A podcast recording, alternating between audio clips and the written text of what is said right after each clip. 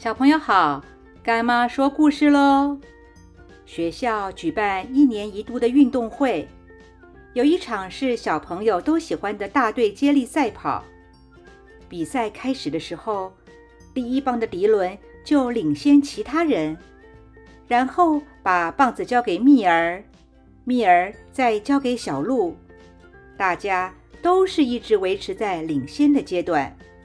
等到大致上场的时候，可能是太紧张，在交棒子给淘气的时候，棒子竟然掉到地上了。淘气先是愣了一下，然后马上的捡起棒子。这个时候，后面的队伍已经追上来了。虽然后面的大熊、彤彤都非常努力的追向领先的对手。结果还是没有办法追赶上。最后，他们班的大队接力比赛拿到了第二名。回到教室后，有一些同学就在旁边窃窃私语。有的人觉得是淘气没有把棒子接好，有的人则是责怪大志为什么没有把棒子交好。这个时候，淘气已经非常难过了。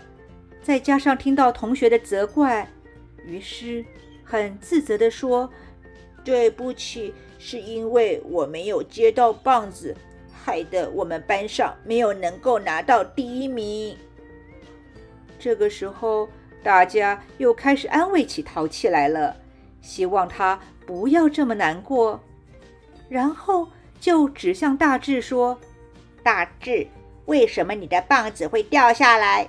都是因为你，我们才输的。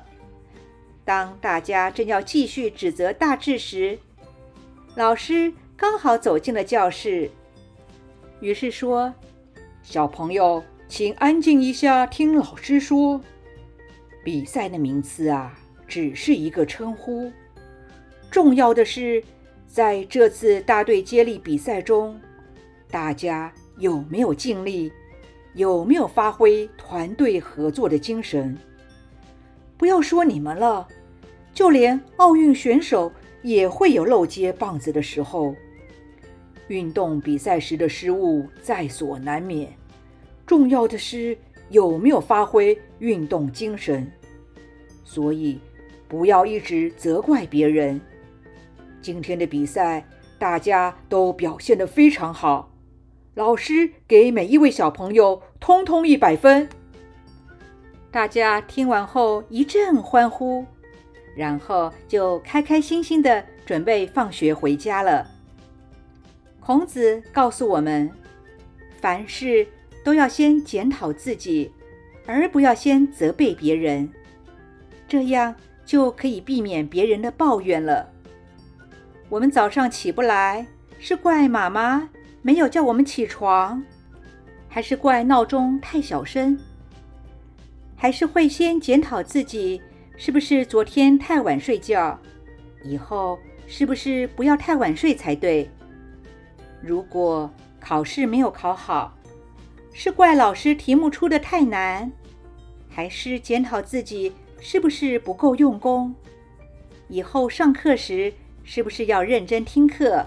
回家好好复习才是。